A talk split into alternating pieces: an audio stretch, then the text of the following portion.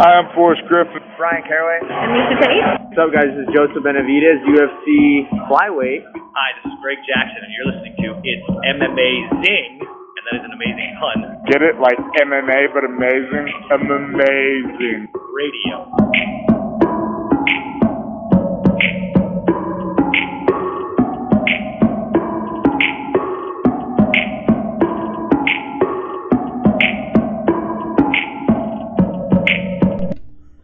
Welcome to It's M Amazing Radio. I am your host, Dr. Law, and with me this week, the legend himself, Lavender Gooms.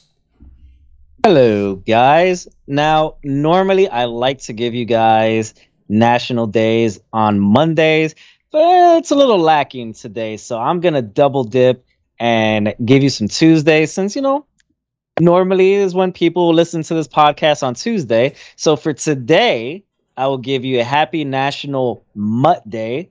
So if you got yourself a nice little lab pit mix or whatever, you know, give them give them some belly scratchies and some treats. And for tomorrow, August 1st, I wish you all a happy International Child Free Day. If you have a little kid, kick him to the curb. He needs to find his own way home t- tomorrow. And also, a happy National Minority Donor Awareness Day. So if you're brown, give a kidney. Thank you, Mike. That was wonderful. And um, since I'm not an asshole, I'm going to wish a happy birthday to uh, Mrs. Mark, Christine. That's tomorrow, actually. And to the guy who designed our logo, Eddie. Happy birthday to him tomorrow. Hey, happy Uh, birthday, Eddie. Yeah, no, um, no Mark this week, but joining us instead. And if I'm not mistaken, the nickname we went with was Inferno. Is that what we went Yeah. with? Yeah. The yeah. return of not even the Inferno is just Inferno. Just Inferno. Okay. Yeah. The return of Inferno. Yuri Jr. Oh, Yuri. I don't know what we went with. Yuri, Inferno, welcome back. yeah, either either one is fine. I don't know if uh, if Inferno is quite accurate. I'm only a little bit up, a little bit up in the MMA betting, but I'm here to offer my humble opinions on some of these fights, and also get yelled at by Bobby. For Oh, not believing yeah. in Derek Lewis. Let me tell you, yeah. I, I dude, I gave fair warning. I'm like, Derek Lewis goes out here. I might have specifically said if Derek Lewis knocks this guy out, I'm gonna berate you on this podcast. And I got man, a phone call on Saturday night from Bobby, basically to tell me that he was going to rip you a new one. Yes, that was definitely part of the conversation. Um, ladies and gentlemen, um, it's fun to do these shows. You know, it's fun to do the shows before a big UFC card. It's fun to do the shows after the big UFC card. Because let me tell you, come next week, you know, Junior, you're not going to be here. Mark and Mike and I are going to be bitching about uh, Luque versus Dos Anjos. Jesus Christ. Jesus Christ, this is a bad card. Oof. Oh my God. Oh my God, it's I bad. think I think it'll be all right. We got some Cub Swanson's got a lot of fans. Is Cub Swanson on this card? I didn't even see his name anywhere. he's in the he's in the Luque card, yeah. Yo, he's on Look, the he's on the second fight of the card. Let's, what the fuck's let's also on? remember this, guys. Look, the UFC is doing us a favor, okay? It's August. You should be like out at the beach or, you know, having some cold Kool Aid with your girl or your boy or whatever. You don't want to be inside watching like super important and fun UFC cards, you know? So they're like, you know what? Take a little break in August. Go to a ball game. Yeah, Junior, remind us again when you became a fan. Roughly what year? Um, I think I started watching a little bit, maybe in like 2018. Uh, whenever uh, McGregor versus uh, like the boxing crossover, McGregor v Floyd started. Oh, that's wow, kind of yeah. when I was like, oh, this is kind of cool because everybody was talking about it, and then I like slowly drilled down more. I think it's been about two years that I've seen every early prelim in uh, on a UFC card. So I was trying to tell Junior earlier today, uh, Mike, how like he missed the heyday where these fight nights were good. Like, Ah, yeah. And I, I sent him a card from like, I think it was like 16 or 15 that I was like, hey man, we were already complaining about the number of cards back then, there being too many at that point. Man, when Mike and I started, when Mike started watching, which was 2010, I think. Two L, two L year of law school. So Yeah. yeah, 2010. right around when Tough started with Kimbo and uh, Rampage and Rashad. Man, we used to like we had to. We used, I'm telling you, we used to watch The Ultimate Fighter and put up with the first 40 minutes of the show just because it was cool to get a free fight on TV once a week.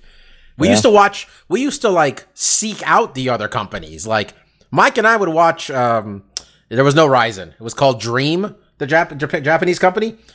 Yep. Wake up on a Sunday morning watching the Dream card that was on there. Now, now I got to convince myself to watch this other stuff. Though, in fairness, some of them put on a good product.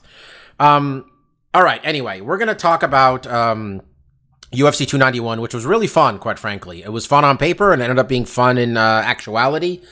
Uh, it was up against, um, quite frankly, for people who are actual boxing fans, maybe the most interesting matchup in years um, between uh, Terrence Bud Crawford and um, Errol Spence Jr. Ending up being a virtuoso performance from Bud over there. We'll get to that shortly. But first, uh, we handed out this silly silver title to another man. Um, putting aside that nonsense, uh, Junior, we saw, you know, we were promised a fight between two BMFs, um, which we've come to just mean action fighters, I think, at this point. Fight went six minutes. I think we were not disappointed. Uh, what did we see from Mr. Poirier and Mr. Gaethje on Saturday night? Yeah, I thought it was a great fight, and you know they really kept up the suspense. Like it wasn't, you know, until that head kick, which was crazy. There was no, uh you know, there was no moment where it felt like one of them was for sure going to win the fight. Like that head kick came out of nowhere, and I think um even the corner kind of noticed that Gaethje was ducking down a lot, and you know, they were. I was starting to get worried. I was like, Gaethje's going to get knocked out, and then that head kick came out of nowhere. So, but anyway, I thought it was high octane, high level, very good. Um, made me feel better about Gaethje because he hasn't been, you know, as strong as he looked uh, in the past. So yeah, we were all um, we were all kind of everybody was kind of writing his obituary before that last fight with Fiziev. Um, he was a decent sized underdog, right? I think he was around a minus. I think Fiziev was around minus two hundred or so, two fifty when he fought Gaethje, if I'm not mistaken. F- Fiziev was definitely the favorite in that fight going into it, and Gaethje kind of just dragged him into a Gaethje fight. Um, now he just knocked out Dustin Poirier in about six minutes, and yeah, um, I thought he was. I thought Gaethje was going to duck into a head kick. It like he. It seemed like he dodged it. Like there was at least three different times where I'm like Gaethje's like going to get knocked out with a head kick. It's going to happen.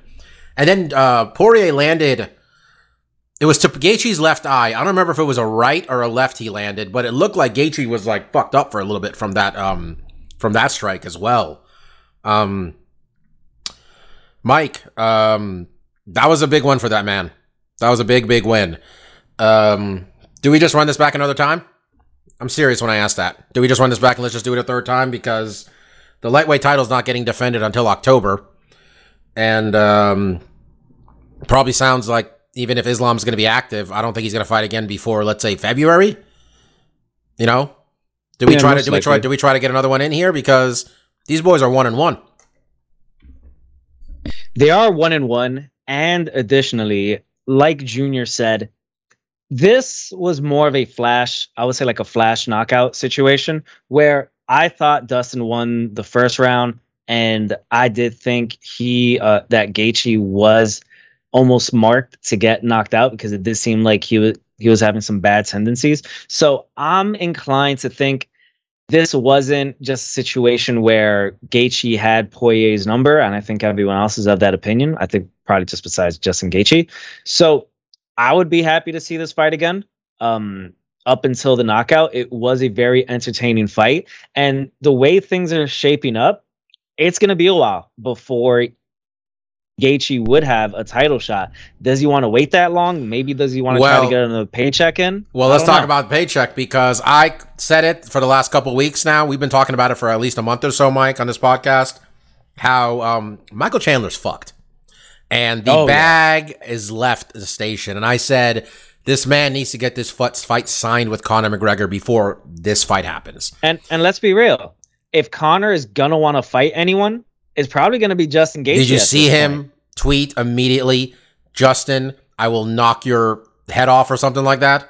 I, I mean- didn't, but that sounds like. I mean, Junior. I mean, talk about matchups. We all kind, I think we all kind of recognize Michael Chandler was a pretty decent matchup for Conor, considering you can hit him and he, you know, leaves openings. Justin Gaethje's the same way, quite frankly. I'm just saying Michael Chandler might have just filmed the reality. I still think Michael Chandler filmed the reality show for no reason. He's not going to get a fight at the end of this. But I'm Justin Gaethje. I try to get that check, right? I mean, what do you think? Well, Gaethje actually tweeted back at Conor and said, "I probably shouldn't say this because I want this fight, but I don't want to fight anyone who uses steroids and is a cheater." Something along those lines. So I don't know. It feels like he's kind of already like blowing up. Gaethje, Gaethje goes to a warlord's son's birthday party. The moral high ground has been abandoned a long time ago with Justin Gaethje. And I'm look, Everybody has their lines, Bobby. look, man. I don't know for sure.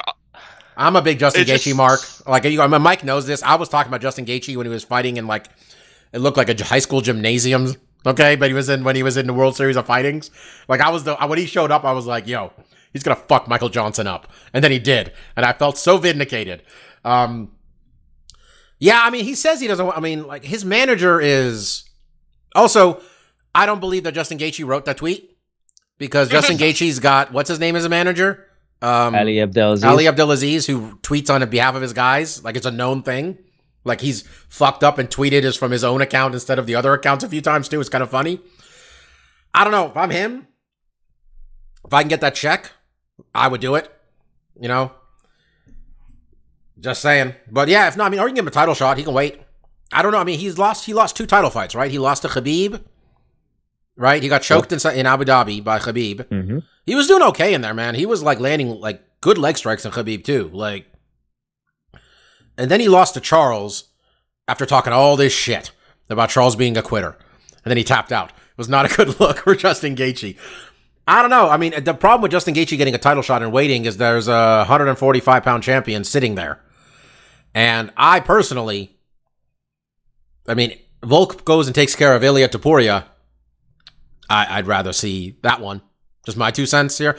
I'm also kind of sick of the Gaethje Chandler Poirier situation at the top of lightweight. Personally, I'd like to see some new stuff. Um, I think the UFC kind of fucked up making Oliveira, making Beneil fight Oliveira. I think you killed the contender there for no reason, but So, so it sounds like you are not down for a rematch of this fight. no, I think we should just fucking run it back if you can. If you're not going to do Conor McGregor, if he's really taking a moral stance and he hates money, go ahead fight Justin, fight, fight Dustin Poirier. No problem. Let's put that silver title on the line again. Which, uh, by the way, this is the same man who won the interim title and immediately threw it on the ground. We all remember this, right? He won the interim title, and Gaethje's like, "I don't want that one. I want the real one." Now he's just like, eh. You know, doing st- doing stuff like that, it's cool when you eventually do win the actual title. But what if that ends up being the pinnacle of your career when it comes to achievements? And now you just have memories of you throwing that shit on the ground. I mean, he took You the like belt. You know, he took the belt home with him. We know that. Come on now. Come on now. It's like when he said he didn't do anything wrong with the with the Warlords for Charles' birthday party. He's like, he's like, I wasn't there. There's someone showed pictures of him there. He's like, I don't see any Warlords in that picture. And it's like, all right, bro. all right, bro. it's it's fine. Um, if I'm Dustin Poirier, um, I'd be a little annoyed that Herb Dean hit me with a flying elbow drop. That was that was amazing. Herb Dean hit him with the like. Herb Dean woke him up. It looked like it looked like he like slid in to protect him, hit him with the fucking elbow drop, and Dustin's like, "What happened?" Hey man, no need for smelling salts. yeah, that was that was cool. That was man. That was uh, that was. I mean, advertised though. They advertised a BMF title fight, whatever that means, and um, we got an action fight. It was fun while it lasted. Um, the fight not going to decision was probably one of the easy one of the easiest bets to make that night, which thankfully I did because God knows everything else went wrong. Um, and I don't know. I the thing that I didn't like, and I'll talk about. The, I mean, well, I guess I can talk about it more when the Crawford and Spence thing. I'll mention that. But like over on box on the boxing channel, over on Showtime, we're having a matchup between the like the two of maybe the top three or four best pound for pound fighters in the sport, and they're trying to crown the you know a, a undisputed champion at 147 pounds. With I believe to Errol Spence at three of them, and Crawford at one of the belts. So there's like real shit on the line here on that other channel, and we're we're handing out a silver belt and like a BMF title. Which, look, I was I really like when the BMF title thing came up. Like when Nate just said it, and they willed it into existence, and then The Rock showed up covered in baby oil to put it around the winner's waist. It was all fun and stuff, but like, come on, like it was kind of silly at this point. You know, it's a little silly. Also, I think Nate probably should get a check for that, that belt existing. Um, I don't know. It If felt he like was the- smart, he would have trademarked that. it felt like some serious. Honestly, the, the thing that boxing still does well, also, since we're talking about it, is I feel like a big fight in boxing still has a different feel. It's still a little bit on a different level, one of those really high level ones in boxing than the MMA ones. You know, you kind of get that with Conor, I think, when Conor would fight, maybe when it was like a title fight and stuff. But like, still, like, you get one of these boxing fights where it's just like, you know, the serious, serious ones, like the one we had on Saturday night. I don't know. Anyway, uh, co-main event: Poatan, Alex Pereira, Jan Błachowicz. Um, Mike, I think nobody told Jan about the altitude, or at least told him this strategy of yours of grappling this much may not go well come round two if you don't get him out of there in round one. Um, Yeah, I'm I- I'm not gonna lie. I've been to Salt Lake City visiting family on numerous occasions, and I always forget that it's about four thousand uh, miles above sea level. So anytime Feet. the UFC, what did I say? miles. They're mean, not it's- it's in- twenty thousand feet in the air, bro. They're not They're- high they're the, the, JetBlue flight, bro. the first uh, the first space fight in UFC history. okay, thank you for the correction, Bobby. Four thousand feet in the air. Yo, can you uh, can you Google for me how how high up is the atmosphere? Because I'm pretty sure it's not four thousand miles in the air. Anyway, um, no, that's like twenty thousand feet, bro. Like, what do you mean? What are you talking about? It's five thousand two hundred. What five thousand two hundred eighty feet is a mile? Like, yeah. Oh no, bro! I don't know. I don't know what it. So wait, how many miles? You said four thousand miles?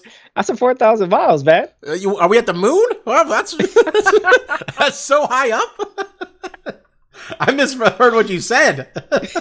All right, let's uh, let's get back on track here. It is. Um, oh my god, that is so many feet. that is so high up in the air. Jesus Christ, Mike. All right, Well, go ahead. yeah, so I always forget that that's actually at altitude. And you're right. Uh, his game plan in the first round was really good. Um, he was grappling with Pereira and he was able to have success. I thought he won the first round pretty handily, but you could tell even when he got up at the end of the first round that he was already sucking air pretty pretty hard. And that I think is also a credit to Pereira because Pereira made him work for those takedowns in the first round. Uh, Błachowicz was able to get them, but it wasn't after a lot of trying on his part, which I give a lot of credit to Pereira for, uh, considering that everyone knew that was his Achilles heel um, since he's entered the UFC. So Pereira was able to come back and have some really good uh, low low calf kicks in the second round, where just after maybe one or two, you could already see some of the the damage that was appearing on Błachowicz's leg. He was able to win that round, I thought, pretty pretty one sidedly, and it all came down to that third round. Me personally, I thought Pereira won that third round. When it came to the striking, I thought it was pretty even in terms, I think, of the numbers, but I thought the damage output was clearly on Pereira's side, and that bullshit takedown with like 30 seconds left, where he gave them gave them them little like pitter patter fists, that shouldn't be Yeah, it's enough the only to sway take, the round. It's the only takedown that Daniel Cormier didn't think automatically wins a fight because, good lord, Yeah. they were parroting that bullshit a couple the past couple of weeks. so I am really happy that two of the judges didn't let that sway their opinion on that third round. Yeah, I thought it was. I thought it was a close fight. I thought Pereira won. Junior and I were talking about this earlier. I think we were of the same mind, which was like, yeah, one for Jan, the other two for Pereira. Third round being the closest round. Um, man, um, weight class sucks. Like, no, okay, look, these fighters are good. I mean, there's good fighters in this weight class, but I think this might be the worst weight class in terms of the men right now. In terms of like I'm thinking about it, man. This might be the worst one. I think heavyweight's better. I think heavyweight's better. Yeah, I'm gonna go with it. I think light heavyweight's the worst weight class. Someone tell me if they disagree. That's fine, but I think this is the worst weight class right now for the men. Just in terms of like all well, the let's factors. see. Top five, we have Jamahal Hill, who got hurt. I don't know. Was he crossing someone up in a charity basketball game? I don't Either know. way, he's out. Uh, we have Yuri, Ankalaev, Lahovic, Rakic, Krylov. Yeah, it's not great. I mean, these guys again. These are not like they're un- not talent. Like they're not talented or anything. Like I'm not, has Ankalaev fought since he had that draw with Jan? Has any? Has he fought anybody? Honest question. There's I don't think so. That yeah. was a while ago. That was the one where the Warlord told Dana White that it was an injustice and you should put the belt on Ankalaev. And I was like, oh, Dana's a marked man. You should watch out. I don't know. I'm just saying, like, I think in terms of like ability, this is not a great weight class. But because I'm just like sitting here and I'm just like, are they going to book Pereira versus Yuri? Like, is Pereira going to win another belt not knowing how to grapple? Like, is that a real Well, possibility actually, here? uh, is that a real possibility here? Junior, go ahead. The funny thing about this division is I was looking at the rankings and I was like, oh, who's the highest ranked light heavyweight that's like a grappling specialist that could like maybe try to sneak the belt or something from Pereira if he wins it? It's like Paul Craig. Paul Craig is not going to get a title fight, so Alex can definitely just cruise through without having. Well, to- didn't Paul Craig just drop to 185 too? Didn't he just go down or go up? Which way did he go? He went down, right? Oh, did he? I think He just- Oh, you're probably right. He just smoked um Muniz last week. Two weeks ago? That was middleweight, wasn't it? Do you know if that was permanent though? Because he's still on the light heavyweight rankings. I on the mean, site. Pereira's number they, two on they, the ta- middleweight. they take forever. To Dude, the, the- Oh, the- okay. the- first of all, the rankings are fugazi. Okay, if you look at who's making them, they just people move up when they get title shots somehow. Yeah, no, it's isn't Ankalaev a pretty good grappler? Or am I just assuming based on last name You could just take the? I mean, again, I think Junior, you could take down Pereira, man. Come on, if it's not at altitude, I if it wasn't so. at altitude, I think Jan was taking him down for two more rounds. Honestly, honestly, I think two more rounds of that was going to happen. Just my opinion. Yeah, so one thing I wanted to say about that fight is I think Pereira is actually like he's it's clear he's been working a lot with Glover. Like that that first round, I think if someone truly has zero experience with you know being on the ground, I think Jan could probably end it from there. He was giving him enough trouble to gas Jan out and also not get finished. And granted, Jan isn't exactly a Dagestani, but I think uh, as Pereira keeps fighting, I think he just gets more exciting because he has a really consistent style. It's hard to get him out of there, even through grappling. Now it seems, and I, I think once he becomes a champ, I think light heavyweight's actually in a decent spot. He's just bigger Izzy, pretty much. You think It's he's, you think you think he's going to beat uh, Yuri? I guess Yeah, depends- I think I think he cruises through. I was really impressed Dude, with that fight. he I maybe you're right. I don't know. Yuri's coming off of a bad injury too, but like he, he he's still doing the thing where if you're against the cage, his hands are in his pockets. Like there was a couple times where I'm just like, yo, I'm just watching this fight and I'm like, oh, if he fights Izzy again, Izzy's knocking him out again. They're like his hands are low. Izzy will knock him out again. His hands are so low and like Jan was just dead though. Like Jan was so dead. Like I think if like I don't know. Yuri's a good Yuri's a really good striker, man. It'd be a fun fight. It'd be a really fun fight if they book it. I don't know. I mean, is Rakic alive? What's going on with him? God, this is not a good weight class. I look again, like these guys, There's- not people aren't talented. I'm just looking at this and I'm just like, we are in a state of flux in this weight class on year like you're on year three of this flux post Jon Uh, Jones. a bit of a a bit of a tangent though. Do you think that high uh high ranked people if they get offered a fight, let's say in Salt Lake City, they think, uh, can I get on the next one? Because Błachowicz has to be thinking, if I was not fighting at 4,000 feet above sea level, that he probably would have won this fight. He would have been thinks he won the fight. second round. Błachowicz thinks he got robbed, so that's his mentality this week. So Oh well, I'm talking about when he's like in bed, you know. I don't know, man. staring Like, up at the ceiling. I just I I'm, I sat here wondering how the what like the audacity of booking a heavyweight fight. Like the first time they went to Denver, do you remember this where they booked like Ben Rothwell versus Mark Hunt and it looked like they're both to have fucking heart attacks 4 minutes into this fight? Like Mark Hunt was going for this armbar at one point in like the second round just exhausted just like ugh ugh just trying to like pull. I was like this is a mistake. Like you can't put these big dudes in this, man. He's like they don't pay these people enough money to go set up shop in these like in these places early. Like you just don't. Um also, I sent you the article. I think I sent you I sent you guys both the article about the Salt Lake City thing where like the way they got another card in Salt Lake City is like they pretty much guaranteed the UFC a minimum gate like that they would like fill it up and stuff like because like yeah they got two pay-per-views in one year in like one calendar year that was last uh august I Last think? one was uh last august Edwards. yeah, when Edwards kicked um, Kamaru upside his head. By the way, imagine you're Kamaru Usman. You're sitting there celebrating your teammate Dustin Poirier, or sorry, your your, your teammate um, Justin Gaethje gets a knockout win, and then on the big screen up there, they're showing you get kicked in the fucking head, like your worst day of your goddamn life. like, oh, we're still doing this? Okay, we're still pointing this out. Um, And I guess we'll see. Yuri is healthy, maybe. I don't know. Um, th- people were saying, why didn't they make this a title fight? And Ariel Helwani said, "Oh, it's because they'd have to because then at the winner, then you'd have a winner at the end of this with a belt, with a championship. So then when the winner of this fought Yuri, they would have to pay pay-per-view points to this guy. This way, they just book the winner of this fight versus Yuri. There's no champion on the line. Nobody makes any money. No pay-per-view points, which is Not slick, depressing, but slick. um, all right, moving on. Um, Derek Lewis, man. Um, the thing I want to, we, we can get through what happened. Derek Lewis hit him with a bicycle knee, um, then unleashed about 35 punches in the next like 30 seconds, I'd say. We could have stopped it at any point. Honestly, that one. Um, honestly, at this point, I said I was going to berate you. There's no point. I, we already know what happened, okay? we know what happened. It's on me. I bet against one of my own guys. I don't feel good about it, but I did. Um, this is the thing I want to talk about with Derek Lewis. Derek Lewis is a free agent. Derek Lewis Wait, is a that free. last that was the last fight on his contract. They put him on pay per view in front of a lot of people. Last fight of his contract. That was not what they were trying to do. He was only on this pay per view because Michel Pereira, unprofessional ass, showed up like three, four pounds overweight. Um, Derek Lewis is a free agent. And you know why I'm bringing this up, Mike?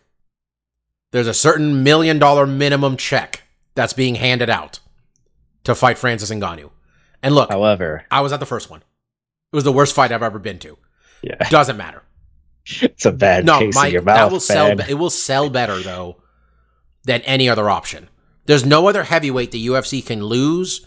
Sh- honestly, in that weight class, that would sell more tickets to the general public, short of Jon Jones and Stipe. Those are the only two people who would sell more tickets and sell more pay per views against Francis and Ngannou than Derek Lewis. If I'm Derek Lewis, I do not sign with the UFC again for less than one million and one dollar. Right? Like that's the that's the amount of he- money they guaranteed him. Is he is he just a straight up free, Free agent? agent. Like he doesn't have to wait. Oh, there's a matching period. X amount sure. of time. Well, Francis Oh, isn't okay. Francis isn't fighting until he said first quarter is what he's saying. But let's say Tyson Fury knocks him into next Tuesday, maybe second quarter of next year. I mean, Junior, this is just business. If I'm Derek Lewis, I'm th- Derek Lewis is my age. He's 38 years old, I think. Like, how was Derek Lewis? He's 38 years old. They're offering a million dollars to fight a guy you beat once. It's worth mentioning. He won that fight against Francis Ngannou. They stared at each other for 15 minutes. I had bet on both guys and managed to lose money, by the way.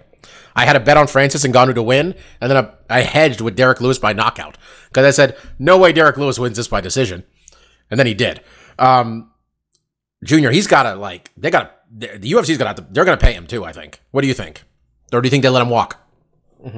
I think honestly he might go for like an influencer boxing type route. There's a lot of uh, interesting stuff going on with that right now. I think Mighty Mouse just got called out by a bodybuilder that's like 200 something pounds, but has no combat experience.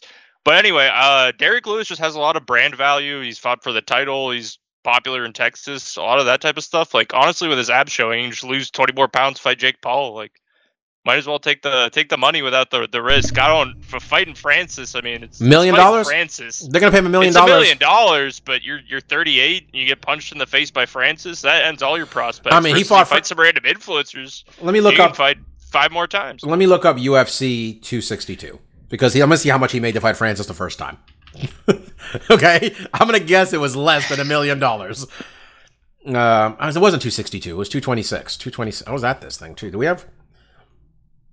They paid him 260 grand. It was 130 to show, 130 to win to fight Francis and Ngannou.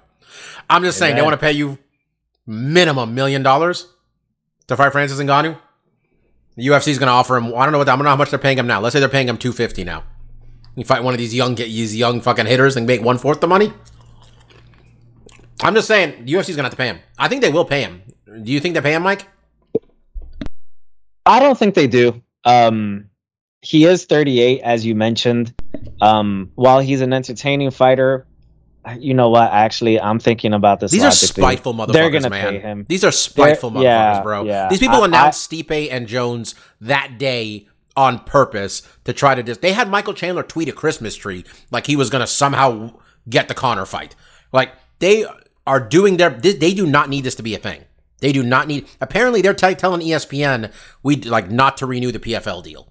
Like they are pissed off. Okay, that they're on the same platform as PFL. I don't know. I don't think they'll let this happen. They're not gonna let. This is the worst case scenario. This is short short of Jon Jones. This is the worst case scenario for. I can't think of a heavyweight with more name value that the PFL could sign. Straight up. He probably is the the biggest one. Yeah. Unless, and then on top of that, on top of that, he's charismatic. He's funny. People know him. I mean, uh, I guess of any other heavyweight that's Yo, out there. The sponsorship he's gonna get from some cup company or some fucking uh, dude wipes or some like or manscaped. The, con- the the money, the check that Derrick Lewis is gonna get for Derrick Lewis is gonna clear two million dollars fighting this fight. If okay, if saying. his agent if his agent is any good, he gets him a nicey hot um endorsement. His balls are still gonna be hot though. You can't. You also can't put icy hot. hot. You can't put icy hot on your Make 'em balls. icy. It's a bad That's idea. true. It's gonna I've lead to a bad that before time, bro. I'm just saying, man. I just I once uh I once like used icy hot like on my knee or something, and then go. like I scratched my balls. there it is. Yo, it was bad. Thank you, buddy. Thank you. I appreciate that. By the way, the audacity to put on two $80 pay per views within three weeks of each other, or whatever it was. Wow, UFC. That took some nuts. that's that's how you know they're strong in the market right now. You know, honestly, they shouldn't give a shit what what Derrick Lewis and Francis Ngannou do. But there's a spiteful fucking group of people, man. You know, it's a threat to their business model. We'll see. Bobby Green and Tony Ferguson wasn't nearly as sad, sad as I thought it was going to be. Um, No? Until until the end, where he was flopping around like a fish, and I'm like, man, Tony's getting choked by Bobby Green now. I didn't know Bobby Green chokes people. Did not know Bobby Green chokes people. I don't remember last time I saw Bobby The- Green choke anybody. The uh the commentary said the last time he had a submission victory was in his UFC debut. That is accurate. He choked out Jacob Volkman. I remember that dude. Wow. Yeah. that was a, that guy was a real turd. Also, ten years ago. Um, Tony Ferguson says he's in his prime, Junior. He is not in his Nope. prime. This is gonna end badly, right? Like we all know this. Like Yeah, I think uh, one thing, especially like even the commentators were kind of catching on to, is Tony starts really strong in round one of all his fights. Like even against Gaethje or people that you know would be considered better than him now that he's you know lost a bunch in a row. He starts out really well. Like he rocked Bobby Green in the first round. He's rocked his past couple opponents in the first round, but once he starts to take damage, you can almost see it's like a switch that flips. Like he kind of slows down. He starts doing a lot more of the you know like the weird side steps that used to work for him and it just seems like uh, his fight IQ is still there, but his reaction speed and brain just kind of just too too much damage, man. I uh did not like like how he ref- he kept staying in guard, getting pummeled, and I'm like, yo, you gotta like I don't care how confident you are in your guard. This is not five years ago, Tony, or three years ago. Like you gotta, you're just getting. He was getting smoked. Like he was getting pounded on, and Bobby had no fear being in his guard. Like he's throwing up triangles and arm bars. He had no fear, none. And uh, let me tell you, man, as a guy who had money on Bobby Green by finish, whoo, that was real. Oh, you oh were my god! ecstatic. I was just you? like, "Woo, this is already going bad." um, Bobby Green's always been a big, a big, a guy we love, we love on this podcast. Um, but I was sad for Tony. Um, I guess book if you want, if if they're not gonna, if they're not gonna let him out, which they gotta let him out, right? Like this is, I'm sure he made a lot of money. He had a DUI, what six weeks ago, eight weeks ago, when he flipped his car or something like that. Like, oh, I forgot about that. when was that? He he rolled his truck though the other oh May seventh. DUI crashed a pickup truck and into two other vehicles outside of a nightclub. So yeah, that's uh that's that. But yeah, I think there's a there's a way that this ends well for everyone, right? They just take one of these uh, BJJ one tricks, like the guys that just spam Imanari rolls Mhm. and only grapple, and they give them to Tony because Tony's not going to get more damage from one of those guys. He's just going to get to play around on the ground. Best case, you know, he he beats the guy and retires with a win. Uh, worst case, at least he doesn't take more damage. So I think if they're gonna make him keep fighting, they should at least give him like some jujitsu one tricks or something. God, I- God bless you, Junior, that you think the UFC is actually thinking and taking care of an older fighter. I'm, I'm sorry. this what this fight you. was that. They gave him an old man to fight. This was it. This was the best they could do for the game. Junior Junior is out here thinking the UFC is super considerate and they're like, you know what? Let's give him like a nice, like a nice little challenge that like eh, it's not gonna be that hard and oh God bless your heart. I think they did that with BJ Penn. They had him fight Ryan Hall, and then Ryan Hall still tapped him out. And I was like, this is getting sad on different levels. This is getting- By the way, today BJ Penn said that space isn't real. Just want to point Oh, that out. B- space. B- BJ got hit in the face a lot, apparently. But look, this is what's going to happen with Tony Ferguson. Mm. All right. The UFC is going to squeeze every last little bit of juice out of his name. They're going to give him whatever new hot shot is coming up. So that way, that hot shot could say, yeah, you know, I got Tony Ferguson, uh, you know, on my notches. That's what's going to happen. The tale is old as time. Okay. yeah. So sad though. I It mean, is. it is. Father Time's undefeated, guys. Father Time is right. undefeated. That's right. Um, and then uh, Kevin Holland, Michael Chiesa. Michael Chiesa should probably go home. Just putting this out there. Michael Chiesa works for like at the desk. He's pretty good at it. Very good. I did not like this matchup for him. He's 35. He's coming off of he hadn't fought in 20 months. It's a very clear size issue in this fight, I felt like. Um, and Kevin Holland's like built his own team apparently with a bunch of wrestling coaches now. Like he's trying to take his shit seriously. Um, which is nice, you know, to hear this many fights in. Kevin Holland is taking this seriously. It's hard. I, I like I. He's one of the more frustrating people to watch, in my opinion, because I don't know what I'm going to get from Kevin from uh, Kevin Holland sometimes. Like what kind of bullshit he's going to pull or not pull. Um, but he's bounced back well since that uh, embarrassing. Uh, I mean, he lost to Chimaev. That was rough.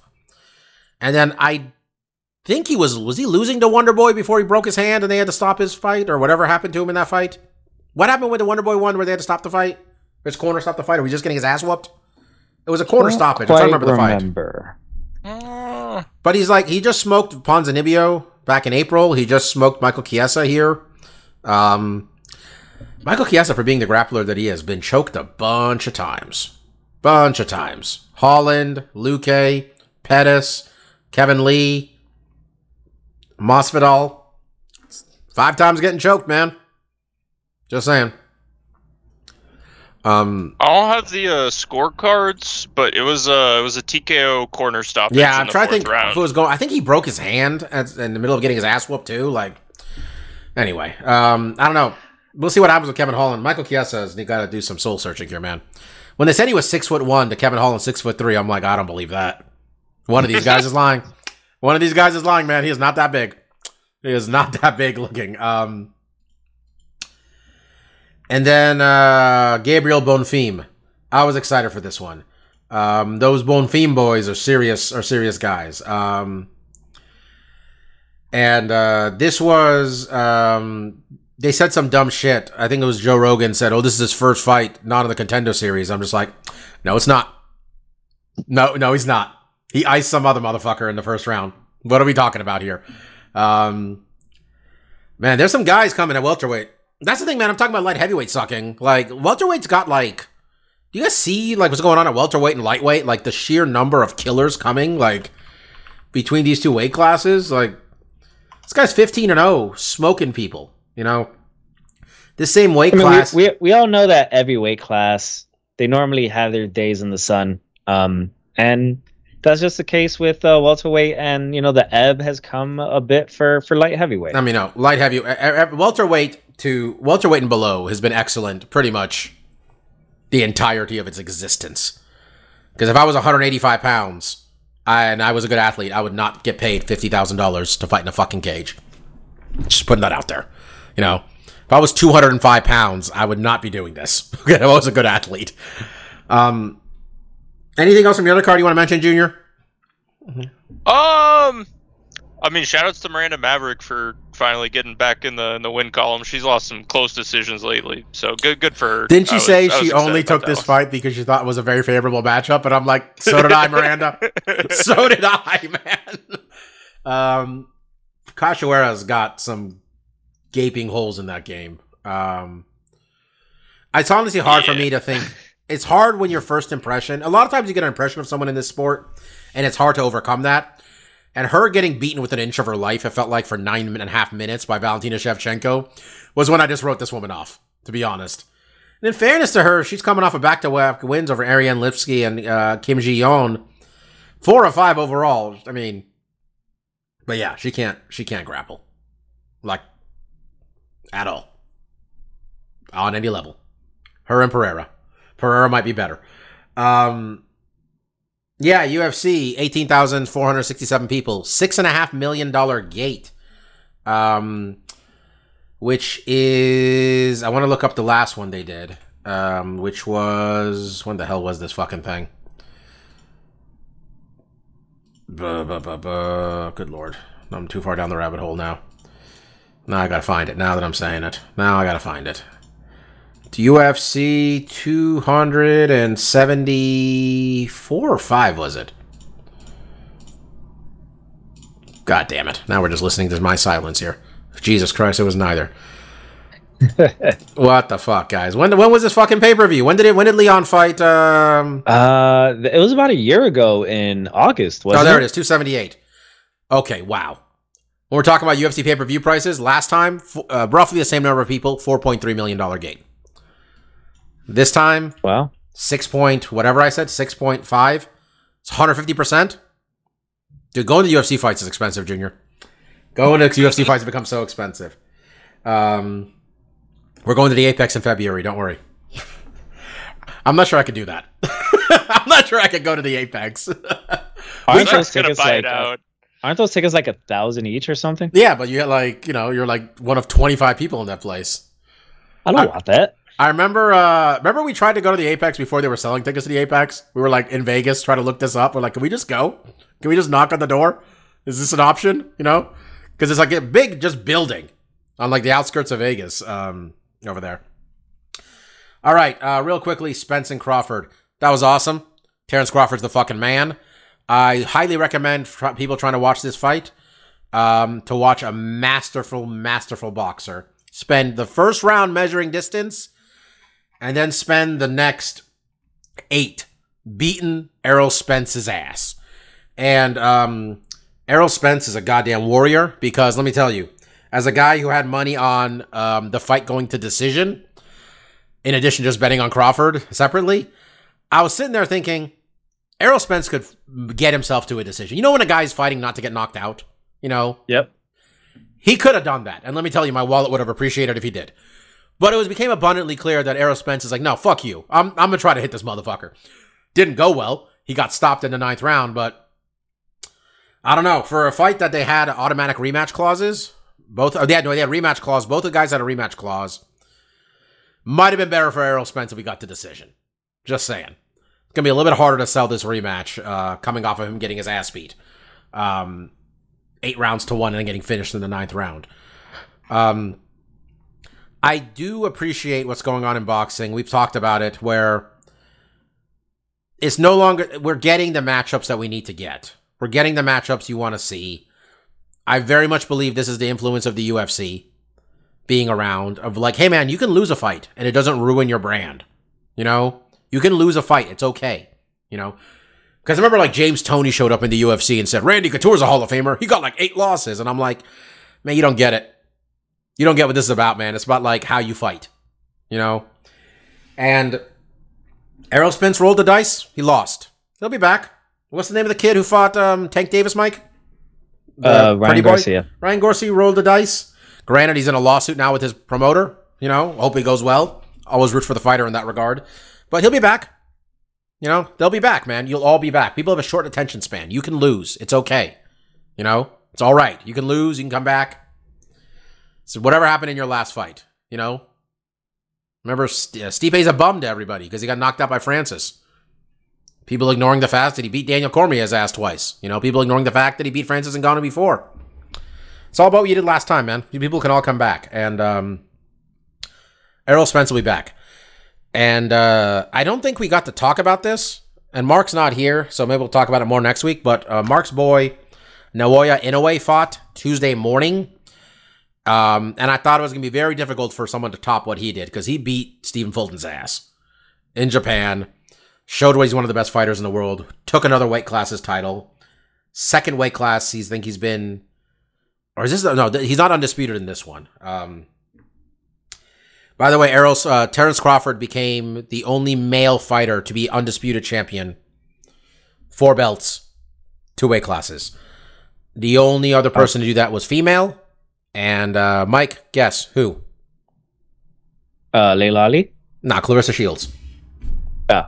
For fairness, you would have probably went to that one next. Um. All right, uh, UFC's back next week with this this card in front of human beings. It's not that bad. They're put in front of people. I'm sure it'll do fine. I'll probably watch some of it, depending on when I'm watching the influencer boxing match. Um, see Nate Diaz. Well, he's not the influencer. The Wait, is that is that next? Is that this weekend? Hell yeah, baby! Hell yeah! Oh, Look at that excitement. You hear this excitement? This is why the UFC's. Oh, oh, it. We what- ain't doing shit Saturday night. Uh, that's why I told you, buddy. It's uh, when I said it was sixty bucks. It's 60 bucks, right? It's sixty bucks. Let's say ESPN gets thirty of that. If Nate Diaz gets ten of those remaining thirty dollars, I'm very happy. Okay, that's all I'm saying. Oh man, I'm paying for this shit. Oh, dude, I'm paying for it too. You get, you gotta get a. You I mean, gotta, I mean, I, we we pay for everything. That's what I'm. Saying. Yeah, exactly. That's what's happening for sure. Mike, you gotta buy. You gotta pay for it on a different platform. we both can't pay for it on one platform. So, Um, so I'll pay for it on ESPN Plus. You could pay for it on DAZN. no, you have a DAZN account. You book it. You play. Pay for it on DAZN. I do. Yeah, you, you just don't have an active one. Um. Anyway, Oh, that's, that's a good. uh, real quick, we're not picking officially here, but everybody, you got. I mean, Junior, you think Jake Paul's gonna win, right? Uh, I mean, probably, but I I question the The legitimacy I of this whole know. thing. The, yeah, the legitimacy of any of these influencer fights. I don't know. I Here- honestly couldn't tell you. I felt worse about Nate's chances before they went from an eight round to a ten round fight. To be honest, honestly, because I felt like Jake seems to get tired in all these fights, and Nate's if Nate's still there, not stopped from a cut, that's just a danger of every Nate Diaz fight at this point. Um, might be interesting, but we'll see. Main card starts at five p.m. I wonder what kind of nonsense is on the undercard. What there. the fuck is it? Why is it starting at 5 p.m.? That's fine, Mike. That's that's gr- 5 p.m. my time, aren't you? Well, you you Oh. spent all this time bitching. Oh, oh, Mike, you okay. bitching every week about how late these UFC cards. They're gonna start this card at 8 p.m. Look, man, that just doesn't seem legitimate. Like starting a card at 8 p.m. All right. Look, part. You know how you know it's a big fight and it has a big fight feel. If I am curled up in my blanket on this chair that I'm in right now, about to fall asleep. All right. Oh, That's whoa. big fight feel right Whoa, there. co-main event, co-main event. Chris Avila, UFC vet. Jeremy Stephens, UFC what vet. the fuck? Jeremy Stephens in the co-main event. We're doing this, baby. Wasn't This- wasn't Chris Avila one of uh, Nate's boys? Yeah, that's how Nate make sure everybody eats. Everybody eats when Nate's on the card, man. Come on now. Um, I don't know these other people. There's a four fight main card. Oh, whoa! Amanda Serrano's on the main card, Two. Yo, this ain't bad. Amanda Serrano and Heather Hardy. Heather Hardy's gonna get her ass beat. That's another good Oh, fight. she's fighting on the Jake Paul card. Yeah, it's gonna be fun, man. These people, I Oh, think, dude, shit. I appreciate may, these. I may have to get some people over. Dude, I am getting people over for this. Um, all right, some news. Um, news that actually happened. Uh, UFC didn't pay Stephen Wonderboy Thompson his show money. What do we even say, man? What he's supposed he's supposed to take a fight against a guy who's that much bigger already, and he's a guy missed weight. Like, I don't know. Maybe they're angry because they had to put Derrick Lewis on pay per view, and now Derrick Lewis is going to cost them a million dollars. Huh? Maybe that's the thing. That's fucked up, man. He's forty years old. What like he they made it. He already did this once before. I remember he fought uh, Darren Till years ago. Darren Till showed up at 175 for a fight in Liverpool. They begged him to take the fight, and he did. Then he lost with a close decision. You got to pay him the show money, Mike. Like, what are we doing here? Right? Like, what are we even talking about? I, I, I think this is them being spiteful that he made weight. Uh, Michel Pereira did not make weight, Mm. and you know he just decided, no, I'm not gonna fight him. Um, and we've talked about before on this podcast the winning percentage Mm. of people who uh, go into a fight after they've missed weight, And I'm assuming Wonder Boy, who's a very smart man, knows that as well. He also knows he has been on a bit of a skid. And if he's serious about making one last run at his advanced age, he can't be fighting dudes that are going to have an advantage on him weight wise. So I get it. The UFC is vindictive as shit. So I also get why they did what they did. Um, got some breaking news here. Magomed Ankalaev, it's not even breaking, it was 11 hours ago. Magomed Ankalaev is taking on Johnny Walker in Abu Dhabi. It's breaking Okay. for some Johnny people. I didn't know about it. Huh? I didn't know about it. Yeah, I mean, shit, I don't me. Um, and it sounds like Tony Ferguson is blaming that eye poke on why he lost. So there's that.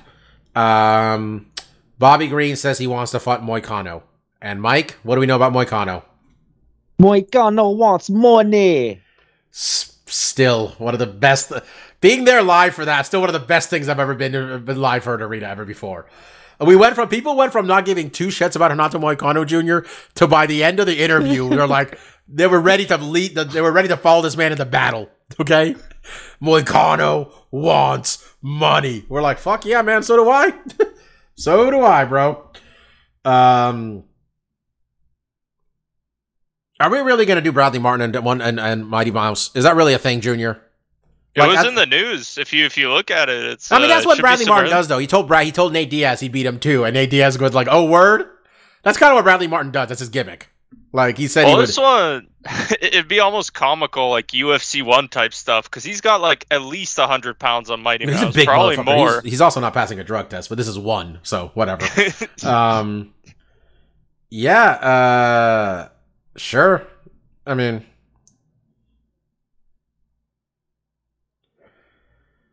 oh, Dustin Poirier is calling Michael Chandler a bitch ass. That's fun. You see, these same three dudes gonna keep fighting each other, man. Just round robin this shit forever. I'm looking for actual news. You, I, I'm reading a headline that says, uh, eh, someone said Priscilla Cachoeira intentionally pulled her boobs out. Yeah. Wait, what? I saw this whole thing. Is that a real thing? What happened? You know what happened? Oh, is it that boxer? No. No, no, no, no. People are saying that she intentionally. There's like a little moment in the fight where the ref stopped Maverick and her so she could like pull her shirt back Mm. up, and there was like some controversy where people were saying she did it on purpose to try to get out of the position. Like she pulled her own shirt up so that the ref would come over and she could. Like, I mean, she's also the one who tried to.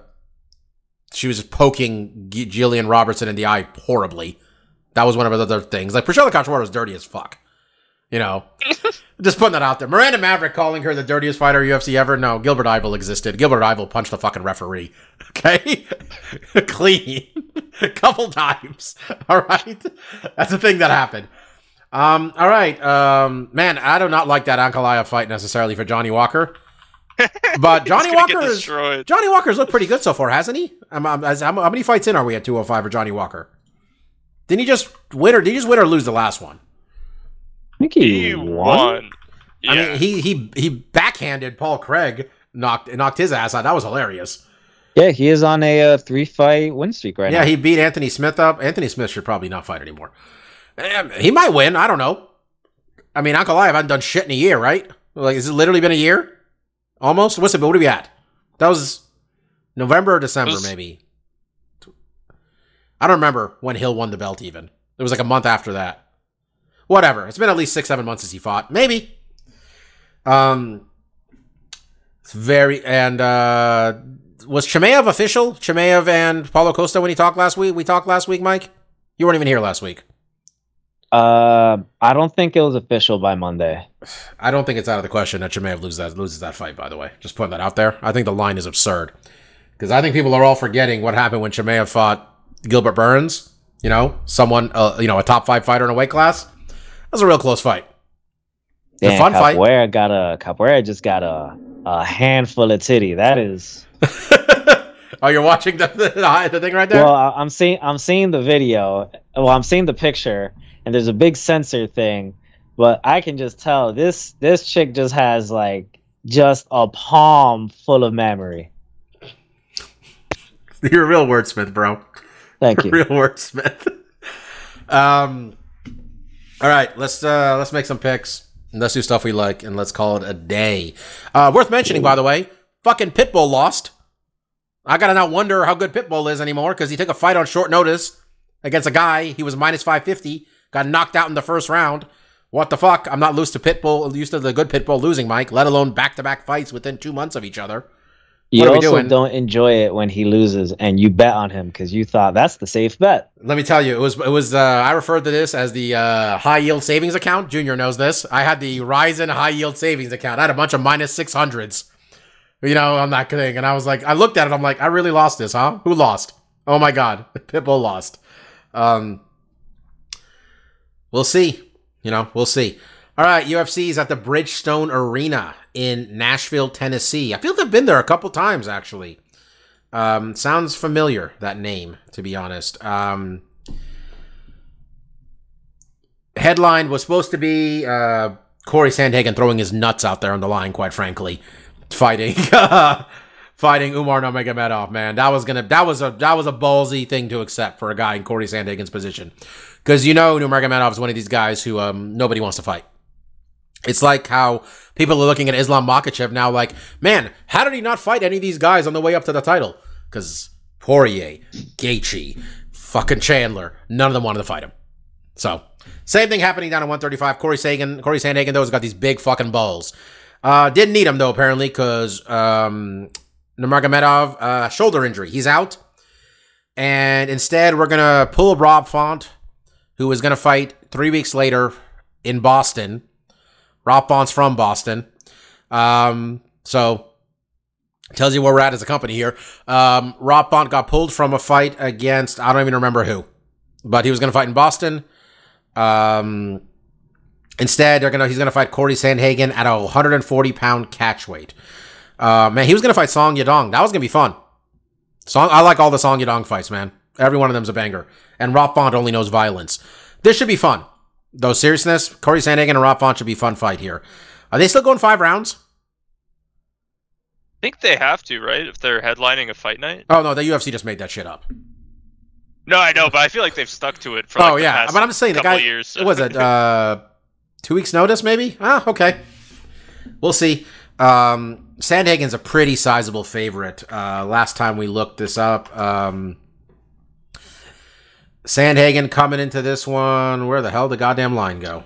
Minus 300 for Minus Mr. 300 Sandhagen. on BetMGM to plus 250 for Mr. Rob Font. Mike, please remind me, how far behind all of us are you right now? I can do that. Not that far behind. Like, Bobby, I need you to stop acting as if I have this one. There are still like five months left in the year, and I need you to not hype me up thinking I'm actually going to win. I know I'm not going to win. Eventually, I will slide. So I need you to stop. You know, yeah, sure. Thank you. Um, anyway, I am at 42 and 26. Chalk and Mark are at 38 and 29, and Bobby is at 36 and 31. All four of us went two and three this past week. God damn it. Fucking Derrick Lewis fight. Um, Mark's picked Corey Sandhagen. Junior, smart money's on, on Corey Sandhagen here, I'd imagine, right? Just given the. Yeah. I mean, even if even if it wasn't short notice. Look, I love Rob Font, but this is a tough one. This is a this is a big ask for anybody on short notice. Yeah, this is not the upset I would pick. I think the the undercard maybe is a little bit more likely to be an upset, and even then, I think both the favorites take it pretty pretty hands free. Yeah.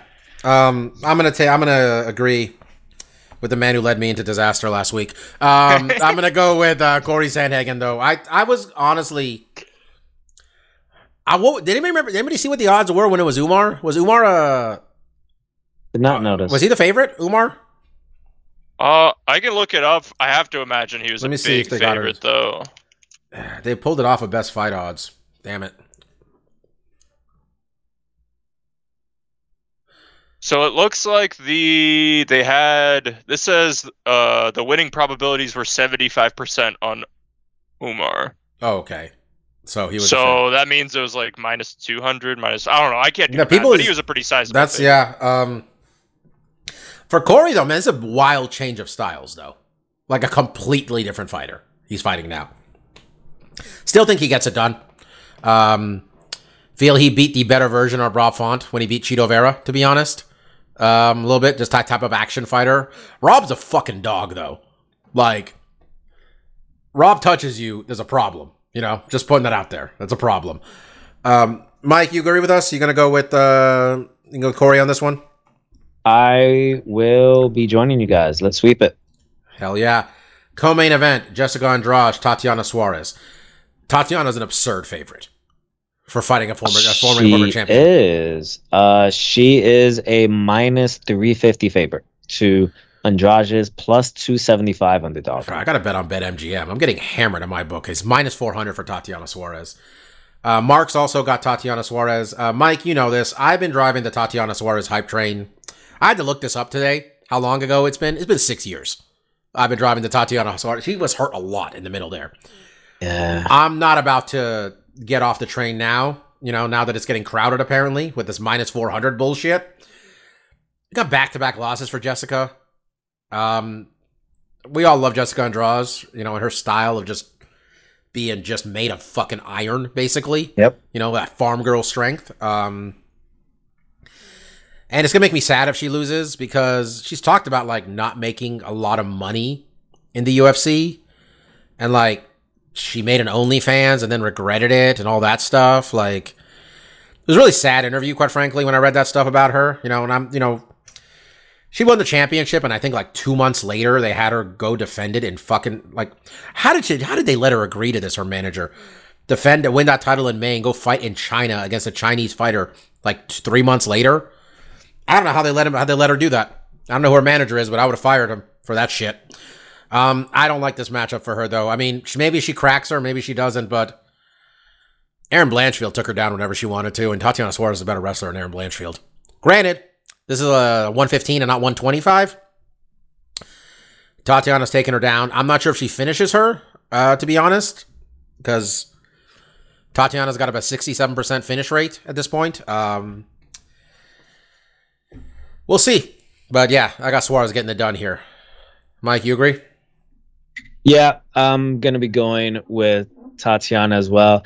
It is amazing to think just how much time she had off. I mean, she beat Nina Ansaroff, well, formerly Nina Ansaroff, now Nina Nunez, back in 2019. Then her next fight was earlier this year in February. Um, I remember Bobby, even back then, I think, saying Tatiana's coming. And it doesn't seem like any of that is letting up. I think that she should be able to take down Andrade pretty easily in this fight. And I think that's where this fight is going to get dictated at. So I think it's going to be a handily easy contest for Yeah, I, uh, I was telling Junior earlier, I said Weili's holding Tatiana's belt. I used to say, first it was Joanna's holding Tatiana's belt. And then I said Rose is holding Tatiana's belt. And then Weili was holding that. And then uh Weili, then uh Carla was holding it, and then Weili was holding it, and then yeah, these people are all holding. What's crazy is she's still only well, she turns 33 this year. So like she lost so many of like her prime fighting years. That's it's it's a bit of a shame. honestly, uh, you're talking about a woman who was training for the 2012 Olympics, had a neck injury, and then they found a you know, fucking she had cancer.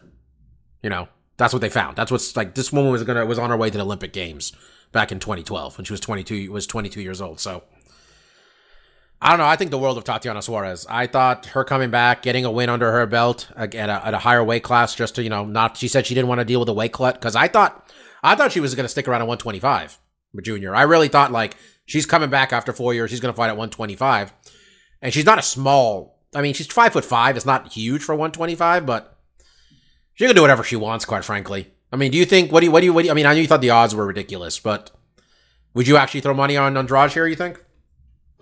No, I think the the safer play is definitely to put it on Tatiana, but I just don't love getting paid at you know minus four hundred when you know her her last win in the past four years is really not that. I mean, it was impressive performance, but it's not a super impressive opponent. Nobody in the top which- five. You know. Yeah, she beat Grasso back in 2018. So you know, if she's still in top shape and everything's good, I think she takes it easy. But this is maybe like the the upset that I think could happen.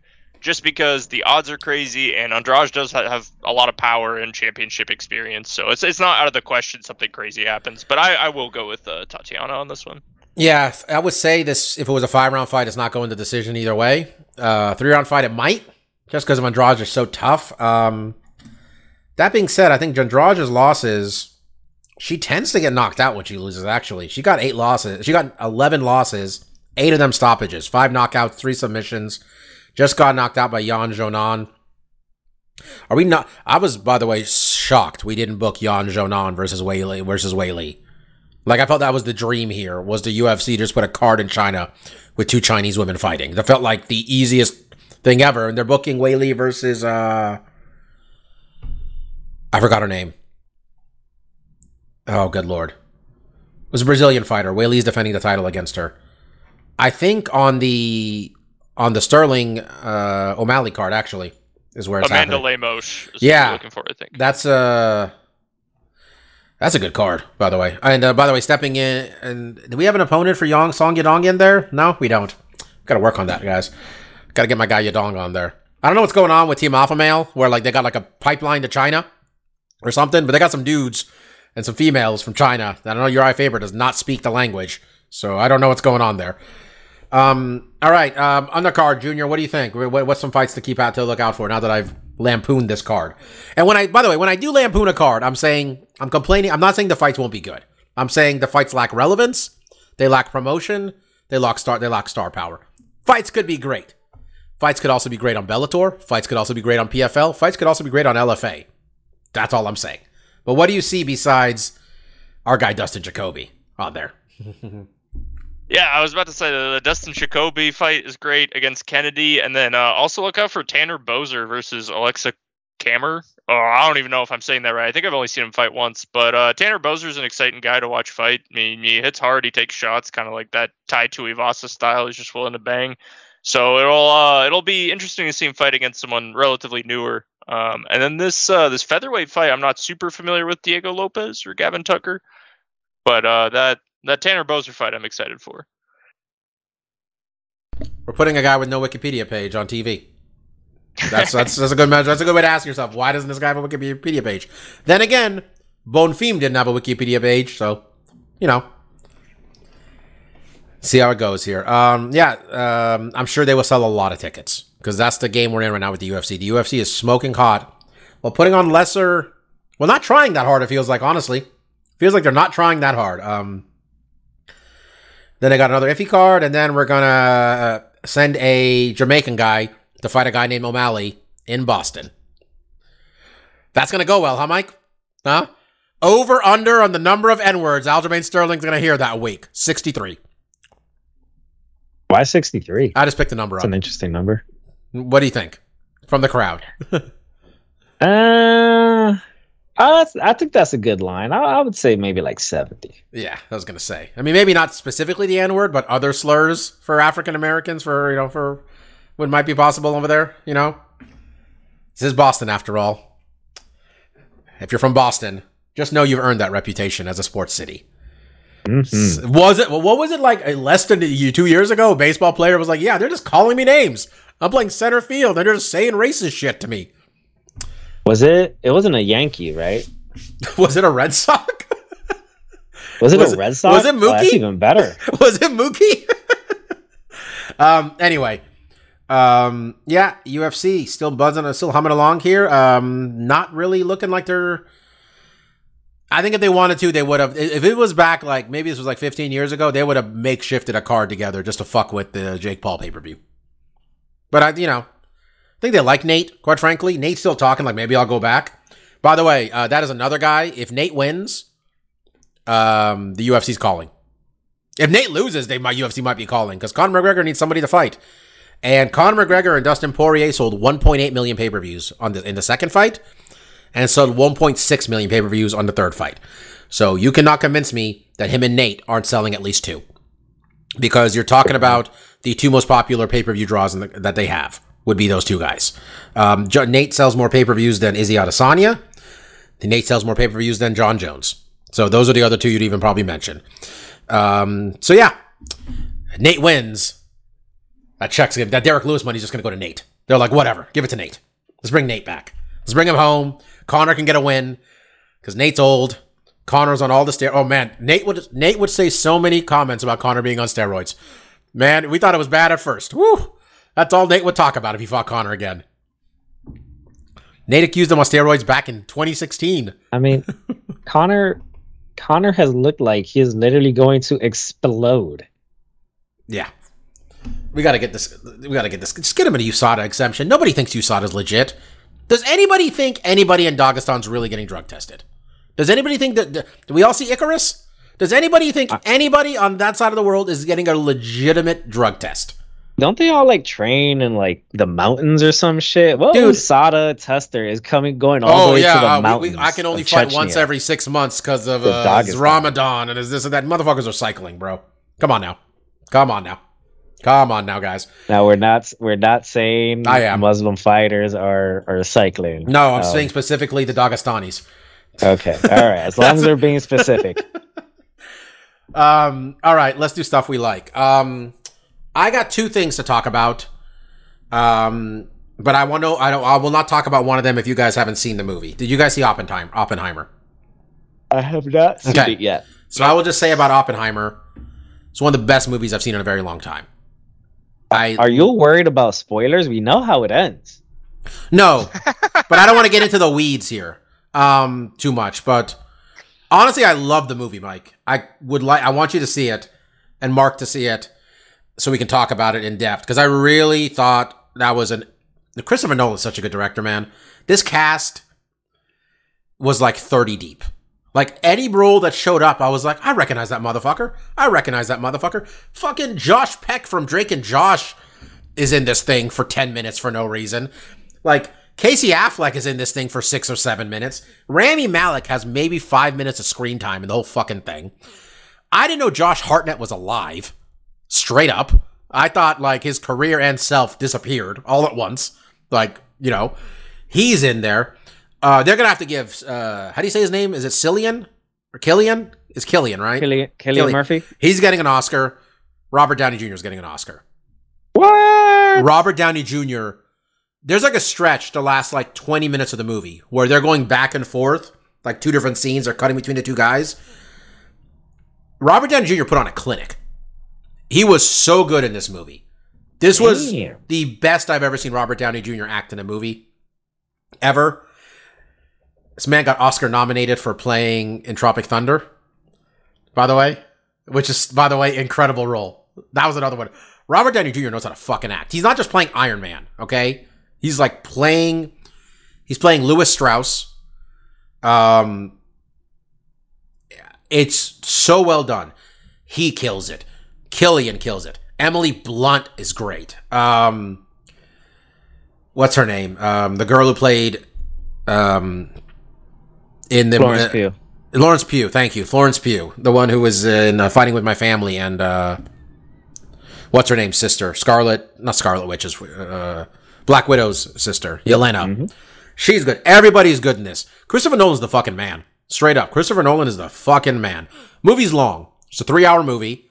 Um, with trailer, you're probably there for three and a half hours. If you see it in IMAX, which my brother said you should, because you know we're setting off nukes for the love of God. Just saying. Uh, there's no trailers for new for IMAX movies. So apparently, so it's a three hour. Uh, if you go see it there, I loved it. Um, yeah, I'm real. I, it, make, it makes me want to go watch other Christopher Nolan movies I haven't seen. That's how much I enjoyed it. One of my, and I and Mike knows this. Junior may not. I'm a big nerd for history. I'm a really big nerd for history. Pretty much like World War II to like Watergate. It's like the it's my sweet spot. I did not know a lot about this. I knew the like you know general things about like uh, Manhattan Project and Los Alamos and um, you know the Lawrence Livermore Labs are over here in California. So I knew some of the stuff about Oppenheimer and how he was ostracized and all that stuff and his general activities. They did a really good job, man. Of like they didn't paint him as some sort of hero necessarily, and you know he's a complicated guy. He's a complicated guy. Makes some mistakes and stuff, but I thought it was a very well done movie, and I think like uh, dudes like uh, Scorsese now, people just want to be in the movie, even for like ten minutes. You know, like every like Mike, do you watch Scandal ever? Uh, yeah. with, President uh, from Scandal. is Washington. President from Scandal is just in this bitch, like on and Oh, word? off. Like he's just in this movie a bunch. Yeah, like I recognized everybody in this thing, man. Um. Anyway, the other thing was the Twisted Metal show. I have started watching that. It's entertaining. Fuck yeah! All right, Junior, would you ever play Twisted Metal when you were a kid? When you were younger? Oh, it's like the PlayStation game. Yeah, I don't think it I is. did, but I've I've heard of it. Straight up, Mike. Did you know there was a plot to Twisted Metal when you played those games at any point? Honest question. Isn't it? Wait, wait, wait. Yeah, I think whoever wins gets a wish, right? I don't remember. All I remember is driving Was a tank into it? the Eiffel Tower. That's all I remember was driving a tank into the Eiffel Tower. Oh, that level was awesome. Like, Dude. you get there and you just spend like a few minutes like firing missiles and like and You you, blow know machine guns into one of the legs of the Eiffel Yeah. Tower. It's just sure just you falls. know, by the way, this is a fucking pre 2001 video game, by the way, where they let you blow up the Eiffel Tower in a video game. You know, it Good was point. like That's a a pre. point. It's a. Um, the show is fun. Um, I was legitimately disappointed. How far into this are you, Mike? I am two episodes in. Has Sweet Oh, Tooth shown up yet or Uh, not? Sweet, yes, Sweet Tooth just they just finished the Sweet Tooth part where he decides to like go uh get more uh experience Yeah. for his one man play. Yeah. Um, I was happy when I read Samoa Joe was playing Sweet Tooth.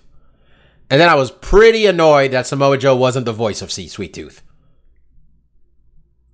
Ah, that sucks. Yeah, it was Will Arnett.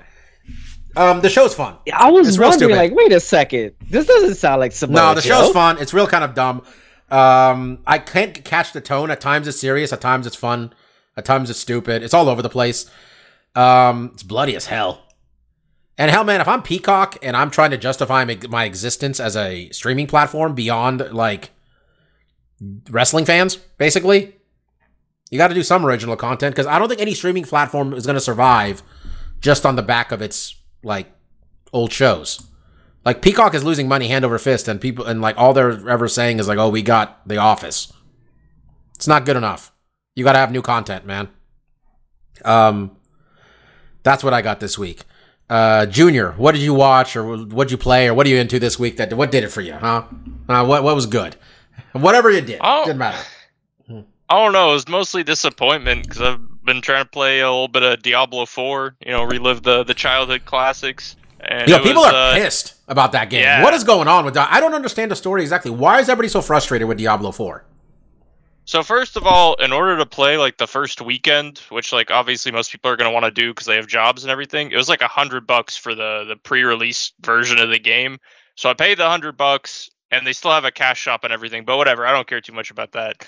But then they uh they realized that people were beating the game too fast, or not like beating, but they were they were getting to the end part of the game with all the best gear and stuff too fast, and they didn't really have any end game content or like new bosses. So they decided to just nerf everything super hard to slow people down getting to that end point.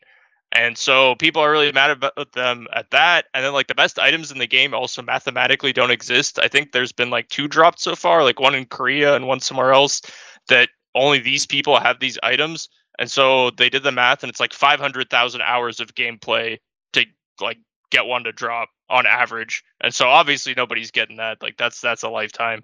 So people are just mad in general. Yeah. It's not what they wanted. It's wild, happy. Mike. Have you been in the loop at all about this, like the stuff going on with this game at all? The people being pissed off. I I have not. I Yo. I know the game dropped a few weeks ago. Uh, that's all I know about So it. on Metacritic, um, this is the number one most PC, discussed PC game of 2023. Oh, the wow. user, the the critical rating is 86. Um, the user score is 2.2 out of 10. there are 468 positive reviews, 210 mixed, and 3,650 negative ones. People are pissed off about this. That man. is not great. People don't like being nickel and dimed. People don't like being fucked with with these games, man.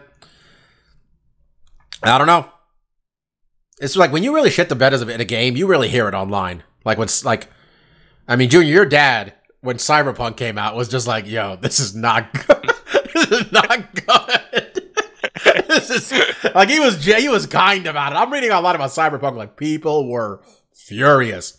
You really hear it when there's a bad when a game like lets people down. Like what was that one? Um, No Man's Sky.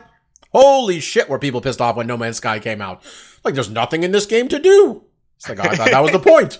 I thought that was the point. Um, you, Uh, I don't know. You're you're more of a. I thought you're more of a League player, League of Legends player. Not even the actual league, but like the the auto chess variant where it's kind of like uh, Fire Emblem style. You're like positioning your units and then Ah, it auto battles those. for you, and you're trying to survive. So it's more like that kind of like strategy and positioning stuff. But you know, but Blizzard was my childhood. I grew up in you know early 2000s playing those games. So it's sad that they're just kind of selling nostalgia now and shit in the bed with all their new games. Well, we'll see how it goes in the future. Mike, you played looks League bleak. at all or not? Or- I I have not. No. No. Yo, did you know that for Power Wash Simulator, there is a SpongeBob add-on? so, Mike, first of all, I'm about to give them eight dollars for this. Just straight up, they get my eight dollars.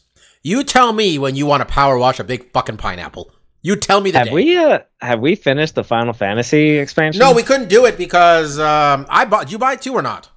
I think I bought it. So we bought it, but we were trying to play with our friend Phil, and we didn't want to make him pay for it, and we couldn't get all three of us in there. There's a Tomb Raider one too. That one was free. SpongeBob's gonna cost you eight bucks. I'm in. I'm gonna do it either way. Just to be clear about this.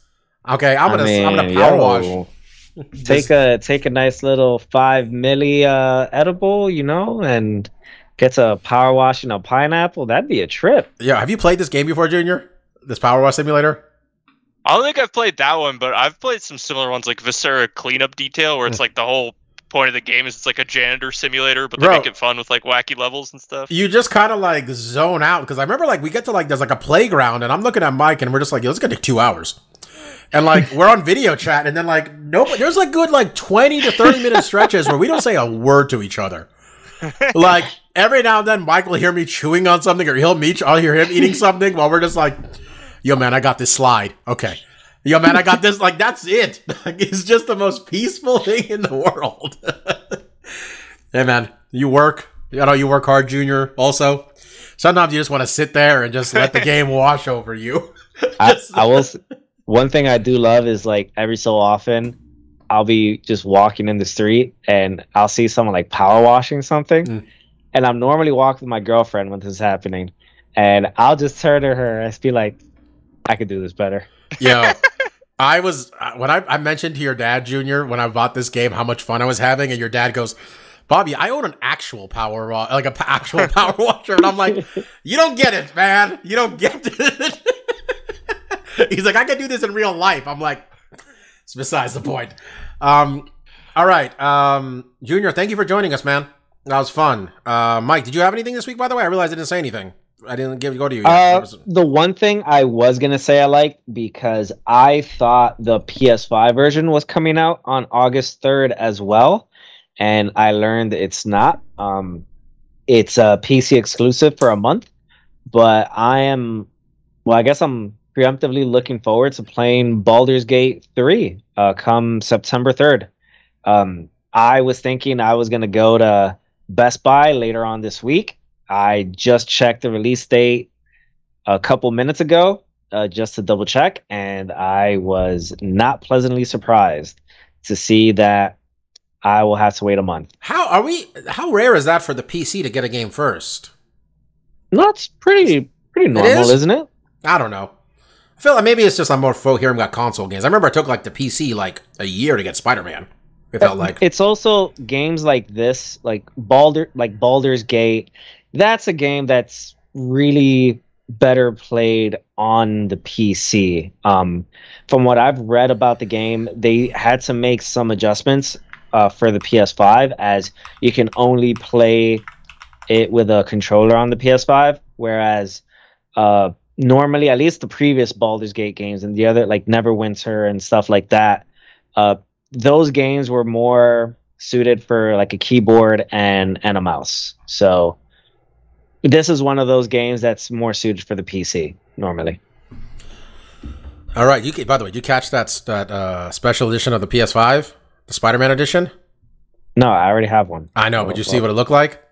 No, it looks like Spider Man. It looks sli- it looks pretty fucking slick, man. It looks pretty fucking slick. By the way, uh, this pod we might have to do an entire episode of this podcast when that next Spider Man game comes out, just about Spider Man game. Just saying. You beat the other two? Uh, yeah, of course. Yeah, of course. Junior, you play these games at all? The Spider Man games? I think a little bit some of the older ones. Oh man, these the PS4 one. I think it came out eventually on PC. Very well done. Just want to swing around and look at shit. Quite frankly. Um, all right, guys, we are going to be back next week. We want to thank our special guest, uh, Junior Inferno, for being with us. We say the nickname at the beginning and then we just don't use it. That's the best thing about this podcast. We just say it at the beginning and then we just move on with our day. Thank you for joining, man. Really appreciate it. Um, glad you were able to come on after like something relevant happened in MMA and just didn't listen to me and Mike bitch about shitty UFC cards for an entire hour, only for like 10 minutes um, of that. So thank you for joining us, man. Really appreciate it. Um, yeah, thank you for having me. It was uh, it was really fun. Bring me back uh, the next time Sean O'Malley fights so I can talk shit. Oh, let me tell you, dude, we were sitting here, me and Mike, waiting for the line to move because it was like 275 for Aljo. It got down to 225, and I'm like, should we bite? Mike, we should have bit. It's back to 275. That was the time. Because let me tell you, look, Aljo might lose, but I really think uh, Sean O'Malley's getting choked. I just think like if Aljo gets on top of him, we are going home. Just we're going home. That's what I think. And then a bunch of white people in Boston will be so upset about it. Anyway, we'll be back next week. Uh, Mark should be back. Mike, you're around next week, I assume. Um, we're gonna see what happened with this uh, Corey Sandhagen Rob Font fight. Because man, if Rob Font pulls this off, that is a fast track to the. Quite frankly, he pulls. He beats Corey Sandhagen. You give him one more fight, give him a fucking title shot. Straight up. If you beat Corey Sandhagen, you're basically there. Um, I think Sandhagen's like three or four in that weight class. So we'll see what happens there. We'll see if the Tatiana Suarez hype train is still going. We'll see if Jacoby and Kennedy put on the banger we expect. Um, we'll see if Nate Diaz, in addition to making a fuckload of money this weekend, beats up this little 26 year old kid, man. Or he loses. Whatever. Either way, Nate, I know what property value is in Stockton. I've had an office, uh, we've owned an office in Stockton for fucking 15 years. It has not gone up $2 in value. If anything, it has dropped value. So you can buy whatever you want in Stockton after you have this fight, Nate. Go for it, buddy. Um, until that time, I was DJ, I was, I forgot my name. I was Dr. Law. That was Lavender Gooms, and that was Inferno. We'll see you guys next week. Peace out. See ya. Never You get a 450k house, three bed, two bath. in Stockton. That's not bad. Oh, Yeah. the pool. too. Yeah, depends where you are in Stockton. By the way, we just talk over the outro music now. It's our cool new thing now because God knows, you know. Four God, bed, four bed, three bath, 600k. Not bad. I mean, You- you probably get shot. Though. As long as you're west of Highway 5, of, of uh, Interstate 5, you're fine. That's what I learned. That's the nicer part of Stockton. All right, guys. Thanks for listening. Peace. See ya.